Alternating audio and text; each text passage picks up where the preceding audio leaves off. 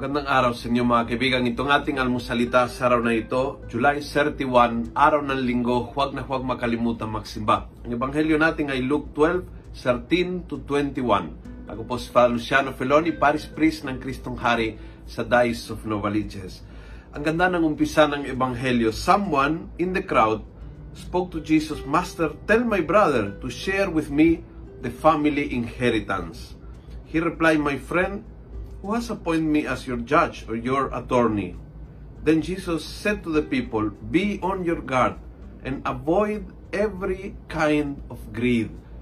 Maganda po ito. Ingat sa mga palatandaan ng kasakiman because it can destroy your life. And and isang palatandaan ng kasakiman ang uh, naging puhunan ng kwento ni Jesus Ebanghelyo, ng aral ni Jesus sa Ebanghelyo ito. At ito ay yung away sa pamilya dahil sa pera. Red flag number one. Malaking red flag. Kung may kaaway ka sa iyong pamilya dahil sa pera o sa mana o sa lupa o sa utang, this is a strong sign na tinamaan ka ng kasakiman. Greed enter your heart already and you are able to risk even relationships in your family dahil sa pera. Super red flag. Ingat to the max.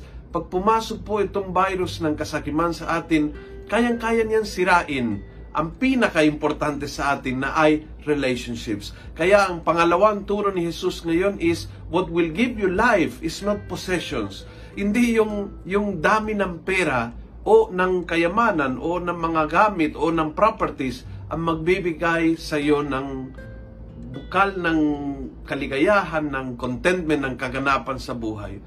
Is relationships at yung giving capacity ay yung, yung pagtulong, pagbigay, pagbahagi, yun ang magiging bukal ng malalim na kaligayahan sa puso mo. Hindi yung, yung pag-angking, yung pag-ipon, yung pagsarili ng kayamanan.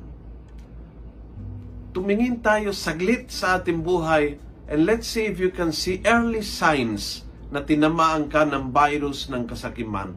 Red flag number one, nag-aaway sa pamilya dahil sa pera. Humingi tayo sa Panginoon na naway iligtas niya tayo sa malaking sakit na ito, yung kasakiman. Kung nagustuhan mo ang video ito, please pass it on. Punuin natin ng good news ang social media. Gawin natin viral araw-araw ang salita ng Diyos. God bless.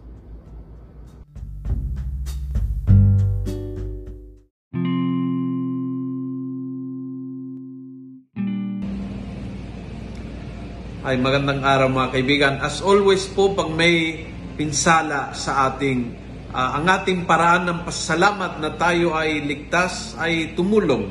Tumulong po sa nangangailangan. Alam po nating na sa ngayon maraming taong apektado na naging lindol sa Abra at sa Ilocos Region. Uh, napili po namin ng almusalita ang isang parokya ng Abra para tulungan po sila. Sila po ay nasalanta maraming bahay apektado at ang kanilang simbahan ay sirang-sira. Alam po nating lahat na uh, mahirap na panahon na ito, but I think we all can make an effort para makatulong ngayon sa mga nangangailangan. First, uh, respondents uh, nagbigay ng feedback ng mga pangangailangan at uh, ito'y napanood po natin sa TV. Kaya uh, bilang mga may pananampalataya, alam po natin na hindi sapat magdasal lang. So I invite all of you na gumawa po tayo ng paraan and if you can help sa yung maliit na paraan, uh, you will find uh, the, the bank account or GCash where you can send your donation. Uh, if you belong to the Diocese of Novaliches, this coming weekend, we will have second collection in all the parishes. So you can bring your donation to any of your parishes and uh, drop it in, in cash in your second collection or you can go to the offices of Caritas of every diocese, social action centers of Caritas and bring your donation in kind or in cash to your nearest church.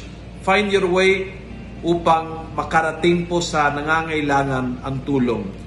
This is our time to give thanks na tayo ay ligtas and to do it by helping those who need us most. God bless.